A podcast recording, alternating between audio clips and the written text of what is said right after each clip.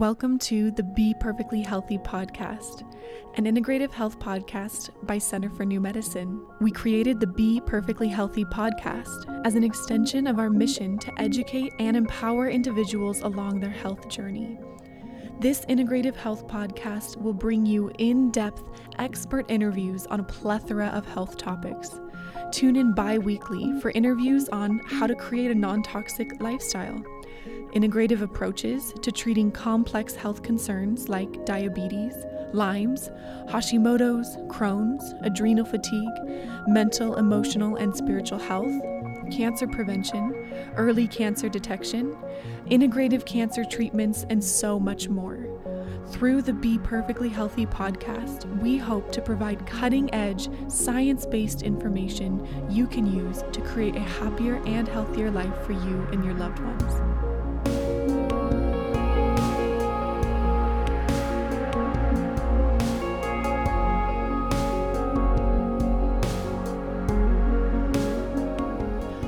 Welcome back, everyone, to the Be Perfectly Healthy podcast. I'm your host, Leanne Lindsay, and today we are so, so excited to introduce you to our new naturopathic doctor, Dr. Sembi. She has actually been with us for about four to five months now, and today we are specifically talking about heart health how to identify early signs of potential heart concerns, the conventional approach to heart health versus a more integrative approach to heart health. But we start off with a really fun introduction to Dr. Sembi and how she came to be in the integrative medicine world, how she came to be a naturopathic doctor, and a little bit of what that entails. As a clinic, we are so excited for you all to be introduced to her if you are a patient and you haven't yet met her, be sure to ask around to find her and say hello. She has so, so much knowledge, wisdom, and just passion to share with each of our patients and you through this podcast. So, with that, please enjoy this interview with Dr. Mana Sembi.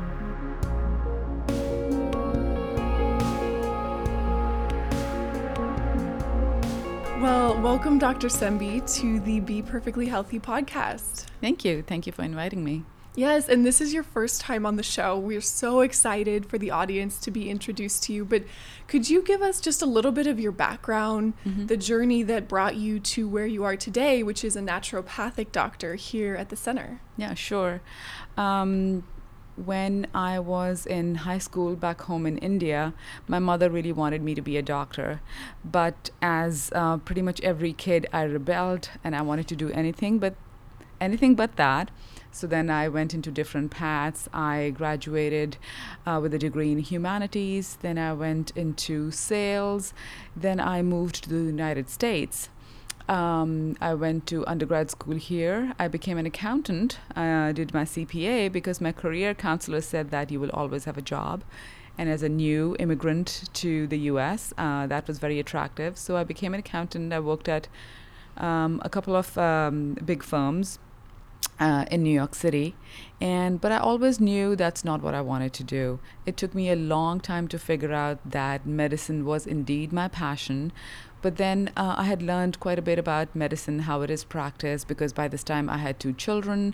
They had di- been diagnosed with autism, and I had kind of soured on conventional medicine because they told me there were no answers mm. um, and that my children would have to be in therapy uh, the rest of their lives. Uh, that was not an option that was appealing or acceptable to me. And I started doing some research into other forms of medicine that would have answers. That's when I found different kinds of uh, medicine. There was homeopathic medicine and naturopathic medicine. And I first trained as a homeopath because um, I read about this medicine making a big difference for children with autism. I trained uh, as a homeopath. I started to treat my children with homeopathy and started to see a difference um, in their overall being, behavior, and their ability to adapt and adjust and then I was very intrigued and I wanted to just be a homeopath for the rest of my life. That's when I learned that homeopathy is not regulated in the US, it is not recognized as a system of medicine. And I learned that um, naturopathic doctors uh, do practice homeopathy as part of their, uh, you know, the various modalities that they practice. And um, when I started, I think you could practice naturopathic medicine in, I think, 16 or 17 states in the country. Now it's more than 20, 20, 22 or 23 states. So it's increasing little by little. So that's how what got me started into naturopathic medicine. Mm, wow, that's such a powerful story. I'm so well. We're so glad that you got to where you got today because we have you now. Yeah, thank you. I, I, I really enjoy being here. Yeah. Can you touch on just a little bit the role you play here at the Center for New Medicine? Yes. Um, so I've been here uh, l- about four months now. And my job as a naturopathic doctor is to look into the root cause of disease. Um, we, as naturopathic doctors, we follow what is called a therapeutic order of natural medicine. What that means is that we want to look at the foundations for health first. You know, we want to look at um, your diet, your sleep, your exercise, your stress, um, all these things that we call the foundations for health. Your mental, emotional well being is part of that. If that is in place, then we see okay, are there systems in your body that are compromised? You know, is the kidney uh, functioning a little bit weaker than it should? Is the liver um, kind of not able to keep up with all the demands that are placed on it. So we can we stimulate the body's ability to heal, and this may be through acupuncture or through um, botanical medicine that is specific for those organs. and this goes along with supporting the weakened systems, you know, so we'll do more of these therapies targeted to whatever system is needed. And if there is still help needed, then we will come in with uh, natural prescriptions. We will suggest things like, let's say, for heart, we might suggest uh, which is a very powerful herb for heart health. Or we may suggest uh, milk thistle for the liver. Or there are many other remedies. Um, you know, we might suggest juniper for kidneys depending on where the need is. You know and after that if there is still need then we look at okay does anything need to be replaced? Do we need to put in some sort of um, natural um, either hormones or other uh, medications that could support the body. This could be like thyroid hormone or adrenals and things like that. Finally, if that also doesn't work, then we will look into what drugs could be helpful.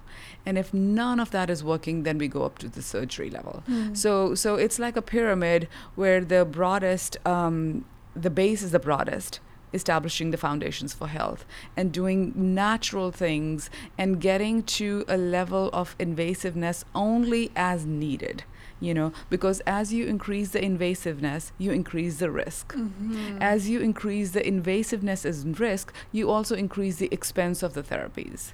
So we like to stay and work at the lowest level possible bringing people's health back into uh, balance by um, you know keeping it as um, uninvasive, if that may be a word, as inexpensive and as low risk as possible. So we start all the way from natural, and then we see if needed, we step up the level of um, therapies. Mhm. And um, so the the effort is to bring mind, body, and spirit together. And what I find, and a lot of doctors find, is that people are disconnected from their emotions. They're so disconnected from emotions, and I think this plays directly into heart health. Hmm. But, and, and we'll get to that in a little bit, but people are disconnected from their emotions and they think that they just need medications or IV therapies or other therapies or modalities, and those things will get them back into health. You know, um, what they're missing is the all important important component that you have to be in balance overall. Um, you kind of have to be at peace with what is. You have to accept the challenge as is. You, once you accept the situation, then you then you should go on to partner with a doctor. It's a team. You know, the doctor doesn't just hand you solutions that are going to fix Yeah. you. The doctor is just a part of your team that is making um, educated um, uh, suggestions on what will help you. So, so, so that's my job is to assess where the patient is, help them um, see where they might be where they might need help um, maybe with counseling or therapy emotional work um, working out, eating right, and then finally come in with, okay, these are the medicines and supplements that will help you. Mm-hmm. So that is my role. And as I mentioned, because I trained as a classical homeopath before going to med school, and that is really my first love in medicine is to treat people with a very gentle but powerful system of medicine. So i'm beginning to see a lot of patients uh, for homeopathy as well. And then i see overflow from the other doctors. I'll see cancer patients for follow-up. I will do pre-ops on patients and i'll fill in as needed here.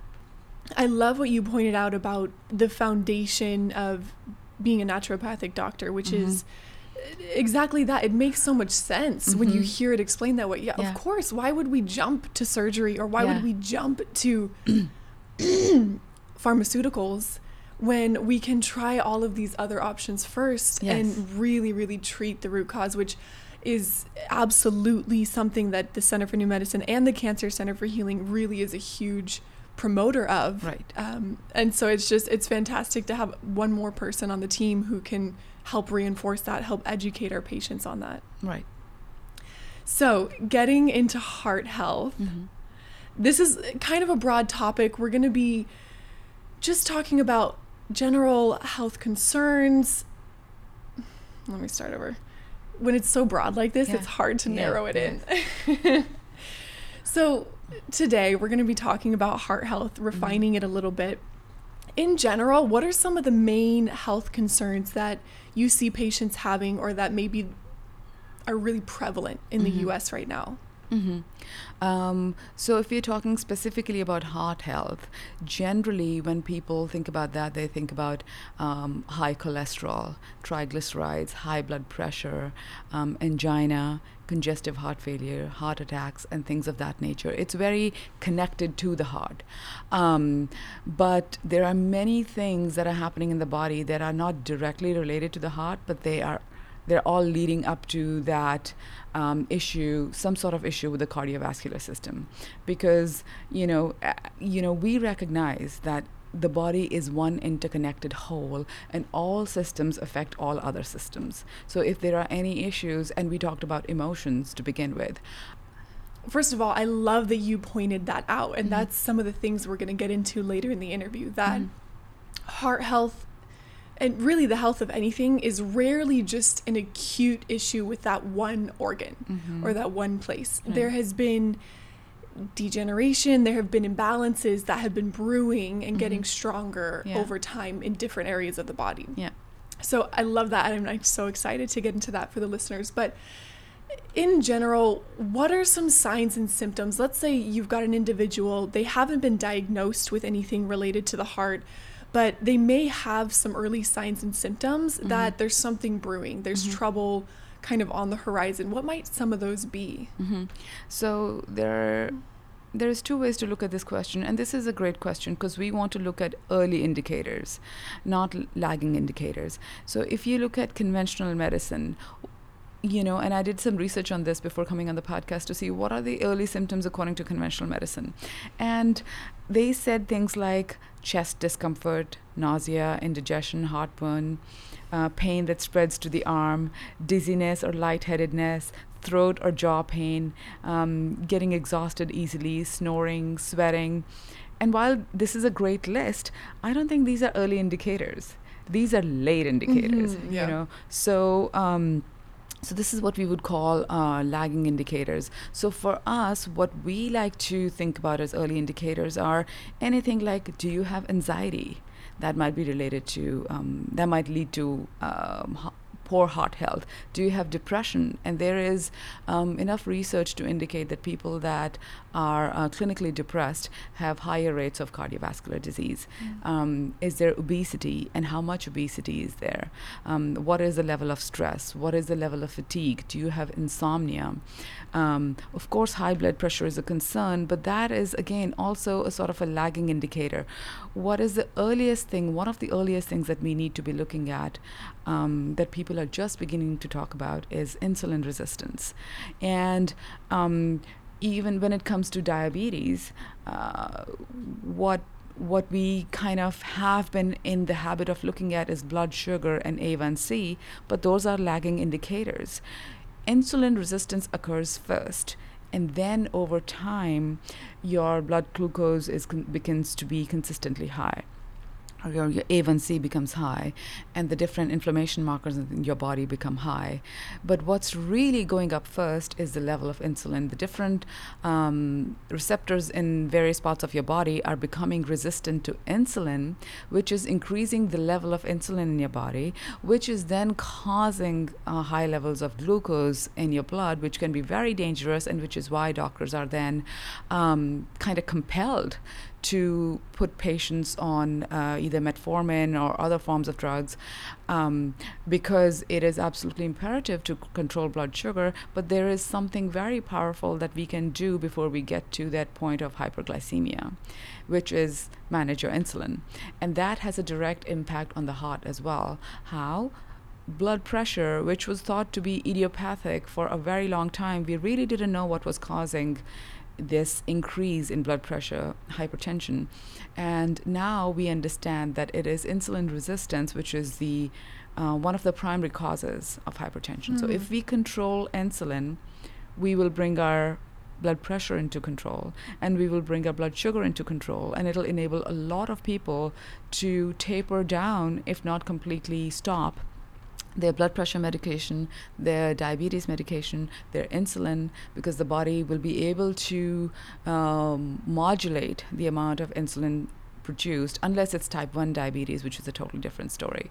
So it is really important to understand the root cause, or the first thing that is causing a problem, because after that it just becomes a um, a snowball effect, really.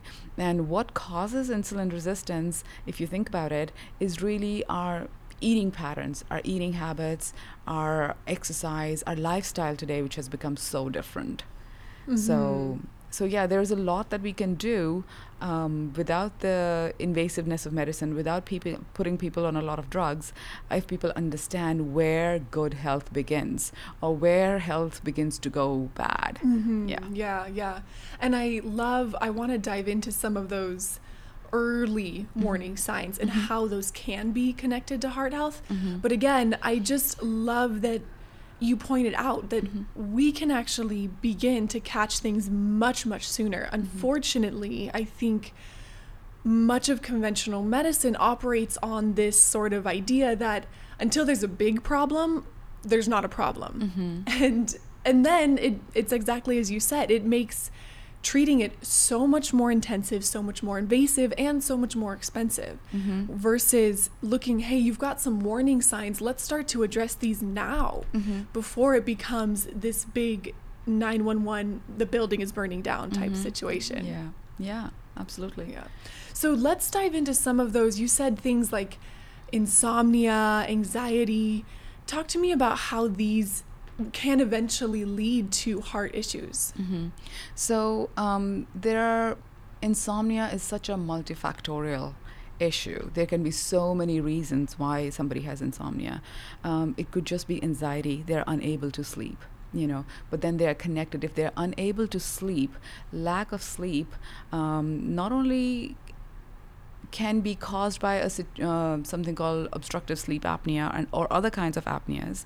And that can happen if there is obesity. Sometimes, even without obesity, this can happen. So, we need to really evaluate for risk factors for sleep apnea. Um, the kind of uh, the amount of oxygen that you're getting that can um, that can impact uh, the quality of your sleep. But if you don't get enough sleep, it directly increases your insulin levels. Uh, okay. Even one night of missed sleep can have a direct impact on increasing your insulin levels. So, um, some of the research that I've seen is that you can make up lost sleep up to 10 days or two weeks. But if you're chronically sleep deprived, either due to work or being unable to sleep due to anxiety, sleep apnea, any other reason, it will increase your um, insulin levels mm. and then cause a knock-on effect on various different organs of your body. Wow. So, um, so it's really important. So sleep is one of those things that is so critical so critical today. And good quality sleep is what we need. Um, but today, as you know, and as everybody knows, sleep is so dispensable. Mm-hmm. You know, our work um, takes precedence, our um, devices take precedence. You know, there isn't, there is hardly anybody that is not addicted to their smart device Mm-hmm. you know and many times when i speak to young moms they will say that they are so busy during the day chasing after their children and especially if they have careers too that the only downtime they have is at night just before going to bed Mm-hmm. and then for an hour or two they're on their phone or ipad or computer just um, unwinding Mm-hmm. while that is great from one perspective that you are um, de-stressing uh, you know i would say in air quotes but that comes at a very heavy price. We are paying a very heavy price for that kind of de-stressing. So we really need to understand that nothing is more important than uh, good sleep. Of course we'll come to food and exercise in a bit but yeah. sleep is super important. Get as much sleep as you can eight to nine hours. Um, and also the other thing i would say uh, related to sleep is it's important to go to bed at the right time if you go to bed at the uh, right time which is sh- i it used to be that we used to go to bed right after sundown, you know, Mhm, because yeah. we didn't have all these uh, artificial lights and ways to stay awake. Now that is impractical in today's, especially in the winter when it's like dark by 6 p.m. So Yeah. we, we can't do that. But we can say that, okay, by 9 p.m., lights are out and I'm in bed. Latest by 10 p.m., lights are out, I'm in bed. Something like that. There should be Mhm. a curfew. 10 p.m., there are no lights on, there are no gadgets on, you are in bed. Um, and then people have to uh, really work on developing some sort of a sleep hygiene um, because we are we have been so used to not going to bed at time now our bodies are not used to it our circadian rhythm is all messed up Mm-hmm. so now what we need to do is figure out how can we get into a state of being able to just l- fall asleep at the right time. Um, so then I suggest people to look into what are other relaxants for them, whether it is um, listening to something, um, you know, again, that brings a device in, but uh, figuring out a way to do it in the least um, harmful way as possible. You want to Mhm. minimize the EMF, but you want to see what will maybe read a book that is relaxing. If you have a spiritual practice, maybe indulge in that before bedtime. Um, anything that brings your mind into a calm, relaxed state Mm-hmm. just before you fall, uh, just before you, you know, go into that um, state of sleep. So that's really important and that'll make a difference. And of course, other things like eating right. That's the other huge thing that is leading to insulin spikes is because um, we eat all the time. We're Yeah. eating all day long, Yeah. you know. Um, the conventional wisdom used to be you eat three meals and then it's done. Even though we were eating a lot of carbs at the time, you know, carbs, were, carbohydrates was the biggest component on our plate. We used to have like six or seven servings, or like I don't know, I think nine to ten servings of carbohydrates a day. And while that is not healthy, you know, our lifestyle was different. You know, we weren't uh, sitting all the time. A lot of physical exercise was just built in. There weren't devices, so kids would play outside. There is no other thing to do. You go to the playground, you play out with the neighborhood kids, you bike, you do all these physical activities. Um, now that is gone, and now we have. Um, easy access to food, different kinds of food, different kinds of processed food. So we are eating all the time. We're eating carbohydrates all the time, and we are eating processed foods all the time. So, so all of that is having an effect on the amount of insulin in our bodies. So, when we eat, insulin spikes. And it goes down in about three hours, but then we eat again. So the insulin spikes again. So if the insulin keeps spiking, eventually our um, the cells in our body become resistant to that insulin. So now our body has to produce more and more insulin to um, and as our body become starts to become more and more resistant to that insulin, the glucose from the carbohydrates that we eat um, begins to stay in our blood longer and longer because it is the job of insulin to get the glucose from the bloodstream into the cells. But if the cells aren't listening to insulin, then the glucose is staying in the blood, which can have very um, deleterious effects very quickly. So that's why doctors are really compelled to put patients on medication because you know what I'm finding is that it is very difficult for people to change their food habits. People mm-hmm. are so emotionally connected with their food. You know, telling somebody to change their food is like is like telling them to climb Mount Everest, yeah. you know, and disown their grandma or yeah, something. It's like really, it's really difficult because we are getting our emotional sustenance from food. Mm-hmm. You know, carbs and sugar have this way of instantly um, making us feel better you know and we are living in the age of instant gratification. Oh 100% instant gratification for everything. If i'm sick i need a pill today to make me better today. Um, because changing my food habits is not agreeable to me. I want you to give me some pill that's going to make it okay for me to eat the food that I eat so that I don't have to change my lifestyle mm-hmm. and my food. Mm-hmm. You know, I have seen people with diabetes um, just inject themselves with more and more insulin so they can eat foods that are actually not good for them you know so what we need to really understand is what has happened to our uh, emotional health what has happened to our mental health uh, with the breakdown of the you know the family system of, of living in neighborhoods where everybody knew everybody. And there was so much emotional support not just from your immediate friends and family but from the whole community.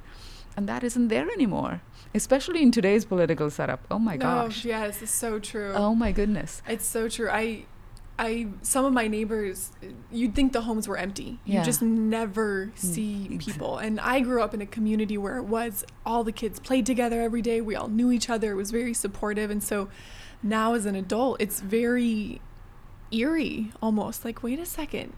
We have gotten so out of touch with our direct community. I, everyone has friends and families that they maybe connect with here and there, but yeah, that immediate community just doesn't exist yeah. for most people. Yeah. Now, I'm curious as a naturopathic doctor, if you had a patient come in who was having maybe later symptoms mm-hmm. of heart concerns, where would you start? So it sounds like first of all you'd ask them how's your sleep, how's your anxiety? Mm-hmm. What what are some of the other things you might look right. at? So so if they're coming with later symptoms, I'm guessing they're already on some medications. So I start with looking at what medications they're on. Okay. You know, if they're on medications for hypertension, for diabetes, um, for diff- if they have underlying heart conditions like atrial fibrillation or angina, congestive heart failure, they might be on some medications already. So what we do is okay. Um, do a review of that, and then do an intake with them that gives me a sense of where their mental, emotional, well-being is. Um, and then i ask them if they are doing any emotional work if they're working with somebody to do that because that is such a big part of our health today. So i suggest that they either do EVOX which we do at our work or they work with uh, a counselor which we also have at our work or they try homeopathy, which is a detailed intake with me, and then I uh, prescribe a homeopathic remedy which addresses mental, emotional, physical concerns and kind of lowers the emotional uh, temperature you know the emotional uh, the severity of the that uh, you know the unresolved stuff in their life mm-hmm. whether it's grief or frustration or um, um, you know anger hostility um, a lot of um, resentment for various things. So we kind of get into where is that coming from and how can that be resolved? Because unless those underlying things are resolved, these medications can only do so much. And what patients find is that over time, the dosage of the medication has to be increased. And then what happens is that the side effects are increasing. Mm-hmm. Again, you are caught in a vicious cycle. Yeah. So, the important thing is to kind of see where you are, take stock of your mental, emotional health. And that is my big thing is like, no matter what kind of health we talk about, where are you with it? Mm-hmm. Where are you with it? What do you think is leading um, you to be in imbalance? And it is the mental emotional imbalance that causes you to be in physical imbalance. So take a step back and see what needs to be done, what is unresolved you know um, sometimes there will be executives that are very ambitious they're doing really well in their careers but um, their emotional or their personal lives are very unresolved or in other words they're a mess Mm-hmm. you know. But outwardly they are successful. They might be ceos cfos really in the c suite but it is all coming at a cost.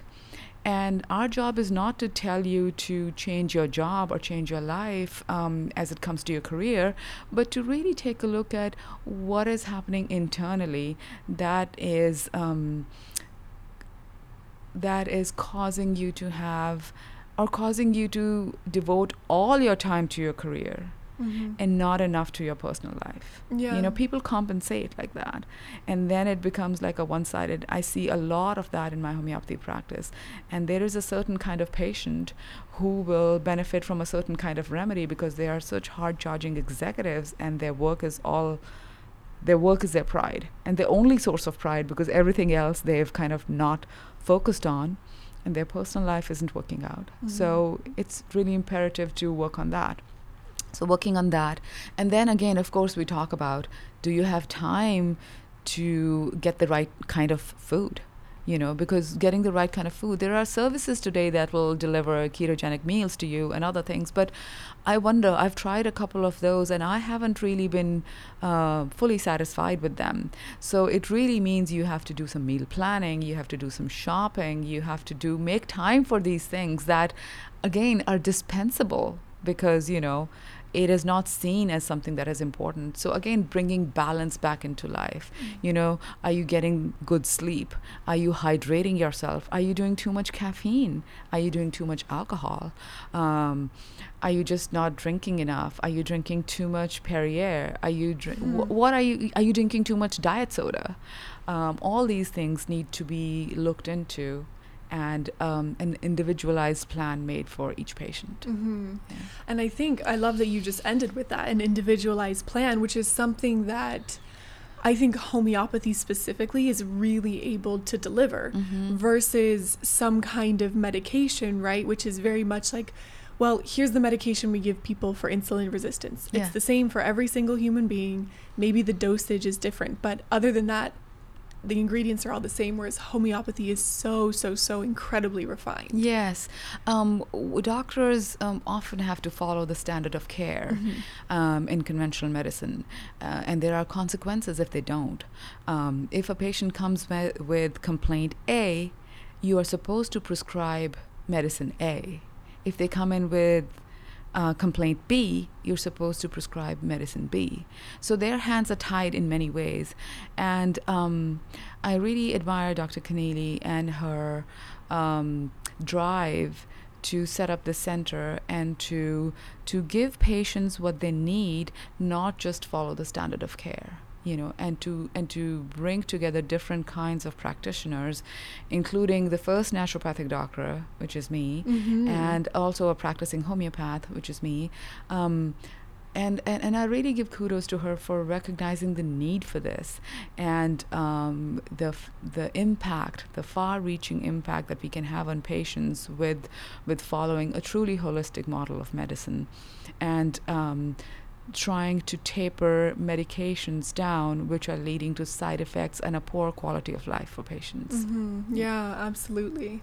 So now, when it comes to testing and getting some kind of clear diagnosis for heart concerns, what are some of the conventional tests? And then, are there is there anything additional that integrative medicine does in terms of testing?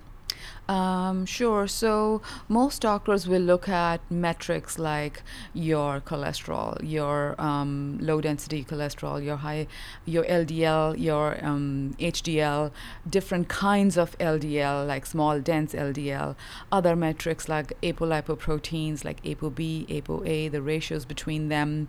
Um, I'm not sure if they look at other markers that we look at, like um, markers of inflammation like MPO, myeloperoxidase, HSCRP, which is high sensitivity C reactive protein. Um, and then we will also look at autoimmune markers like the double stranded DNA, ANA, which is anti nuclear antibody. We will look at thyroid antibodies. We will do, of course, look at your glucose picture. We will look at your iron panel. And um, we will look at things like homocysteine to see if your B12 levels um, are low, your oxidized LDL. We will also look at your um, sex hormones, your thyroid hormones, because all of that is giving us a picture, Mm-hmm. a complete picture. And that's standard. That's kind of standard conventional testing too. No, That's- no. The, okay. uh, what I mentioned at the beginning was a standard testing, Okay, okay. and all the other ones that I started with the inflammatory inflammation markers Mm, are something that we would add. Now there are conventional medical doctors um, that are beginning to test uh, these inflammation markers, but there are few, and Mm-hmm. I call them the enlightened doctors who are doing this, who are really opening um, their minds to how we can truly help the patient by by seeing a broader picture of inflammation because really as doctors we are inflammation hunters we Mhm. are looking for inflammation in any part of your body whether it's your gut whether it's your lymphatic system whether it's your immune system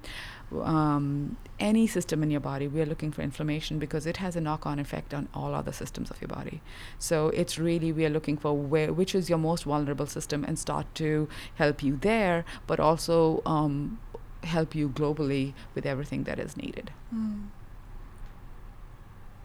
Oh, and I also want to mention um, for testing, we might also, if a patient has, let's say, um, suffering from depression or fatigue or insomnia, we may, or if a patient is going through menopause, we may also look at their um, neurotransmitters. You know, we might do some urine testing to see what the neurotransmitters and the metabolites look like because. Um, if you if you are low in certain neurotransmitters like serotonin, it can have an effect on your um, endothelial lining, which is the lining of your blood vessels, which is part of your cardiovascular um, system, which is the you know the the overall system under which heart health falls into. Mm. So neurotransmitters and serotonin and depression can have a direct effect on heart health in that way. Okay. So now, bringing it to a close a little bit, if there were some things that you could recommend the listeners start doing today, what might some of those be? Um, number one, um, and again, I think they're all. I really can't um, kind of prioritize them because they're all number one, Okay. really. You know, so they're Yeah. all the same level. So I want to just say, okay, you want to reduce your carbs, reduce carbohydrates, reduce processed foods, increase good fats, which means um, olive oil, coconut oil, um, coconuts, olives, avocados. Um, get moving every day. Get good sleep and reduce your the average level of your stress. You know, if you have a highly stressful day one day, it's okay, but overall, the average level of your stress, um, try and reduce it. Um, many times, patients come to me with their, their average stress is a nine on ten Oh, wow. that is a no no and but i always tell them okay try and reduce it to an average of 5 or 6 on 10 that is more manageable than me just saying bring it to zero. It's not going to happen so take baby steps form a support group um, around you and that should include your doctor that should include your family your friends your community. Start engaging with people reduce your social media consumption reduce your um, you know news consumption from the from your political leaning because that feeds into the fears. Um, and and and just try and connect more with people in your life. You know if you haven't spoken to some family members in a long time do that. You know reach out to your mom your dad your brother your sister who who whoever you haven't spoken to in a long time because those things um, bring so much relief to your heart directly and reduce your stress. So, so make a list of things that can help you directly and start doing them little by little, one by one, baby steps. Mm-hmm. Yeah. yeah, yeah. Just learning to prioritize ourselves. Mhm. That is not something, especially here in America, Yeah, that we are taught. absolutely. We're kind of taught work comes first, then the family, Mhm. and then if there's any time left, that's for you. hmm So Yeah, we need to reverse that. Yeah, exactly. Yeah. Exactly. And then everything else Mhm. is able to thrive even more. If you're Mhm. thriving, the rest of your life can thrive as well. Mhm. Yeah. So, okay, last question. Mhm. So, can you share, just in general, if there are any supplements that can just help support a balanced, strong heart? I know it can be really individualized too, but if there's anything that you're like, you know what, in general, this is a pretty safe and supportive supplement for most people. Um, I yes, I would I would caution against a general direction for most people, Okay. and I wouldn't say there is a um, supplement that people should go on for their heart. They should really be evaluated by a doctor, by a competent doctor, and kind of see what medications they're already on because you want to make sure we want to make sure we do a drug uh, and supplement interaction check before we put them on any supplements. Because some of the plant medicine can be very very powerful and can have interactions with the drugs that a patient is on. So we need to caution and we need to make sure we tell the patient okay if we put you on let's say this supplement um, for instance, there is a supplement called Carditone, which is very popular for cardiovascular support, and it is an Ayurvedic uh, supplement. And it has um, one of the components it has is called Rauwolfia. Now, Rauwolfia serpentina is a very, very strong supplement f- to bring down blood pressure. But I would caution anybody from just going on this medication because it can have strong interactions with blood pressure medication that you're Mm. on Mm. you know so there are uh, botanical medicines and other medicine whether it is um, traditional American herbal medicine or uh, Ayurvedic medicine from India or Chinese herbs. There are many different herbs that we can use, but we want to make sure you, you consult with a doctor. So, yes, there is this one. Standard Process has some good uh, supplements. Uh, and of course, the Perfectly Healthy Store here has supplements. Um, and one of them is called a Heart Toner, BP. And it has a lot of these, um, it has Rauwolfia, it has Crataegus, it has many other herbs. So, it's a combination formula. But again, um, I mhm. would caution against uh, somebody just taking a supplement. Uh, uh, consult with your doctor, and if they know uh, integrative, holistic, functional medicine, they will be able to come up with a good regimen for you. Oh, I love that. Well, Dr. Sembi, thank you so much. And we'll definitely have you on again, hopefully to dive into more homeopathy, naturopathic topics. Sure, sounds good. It's my pleasure. Thank you.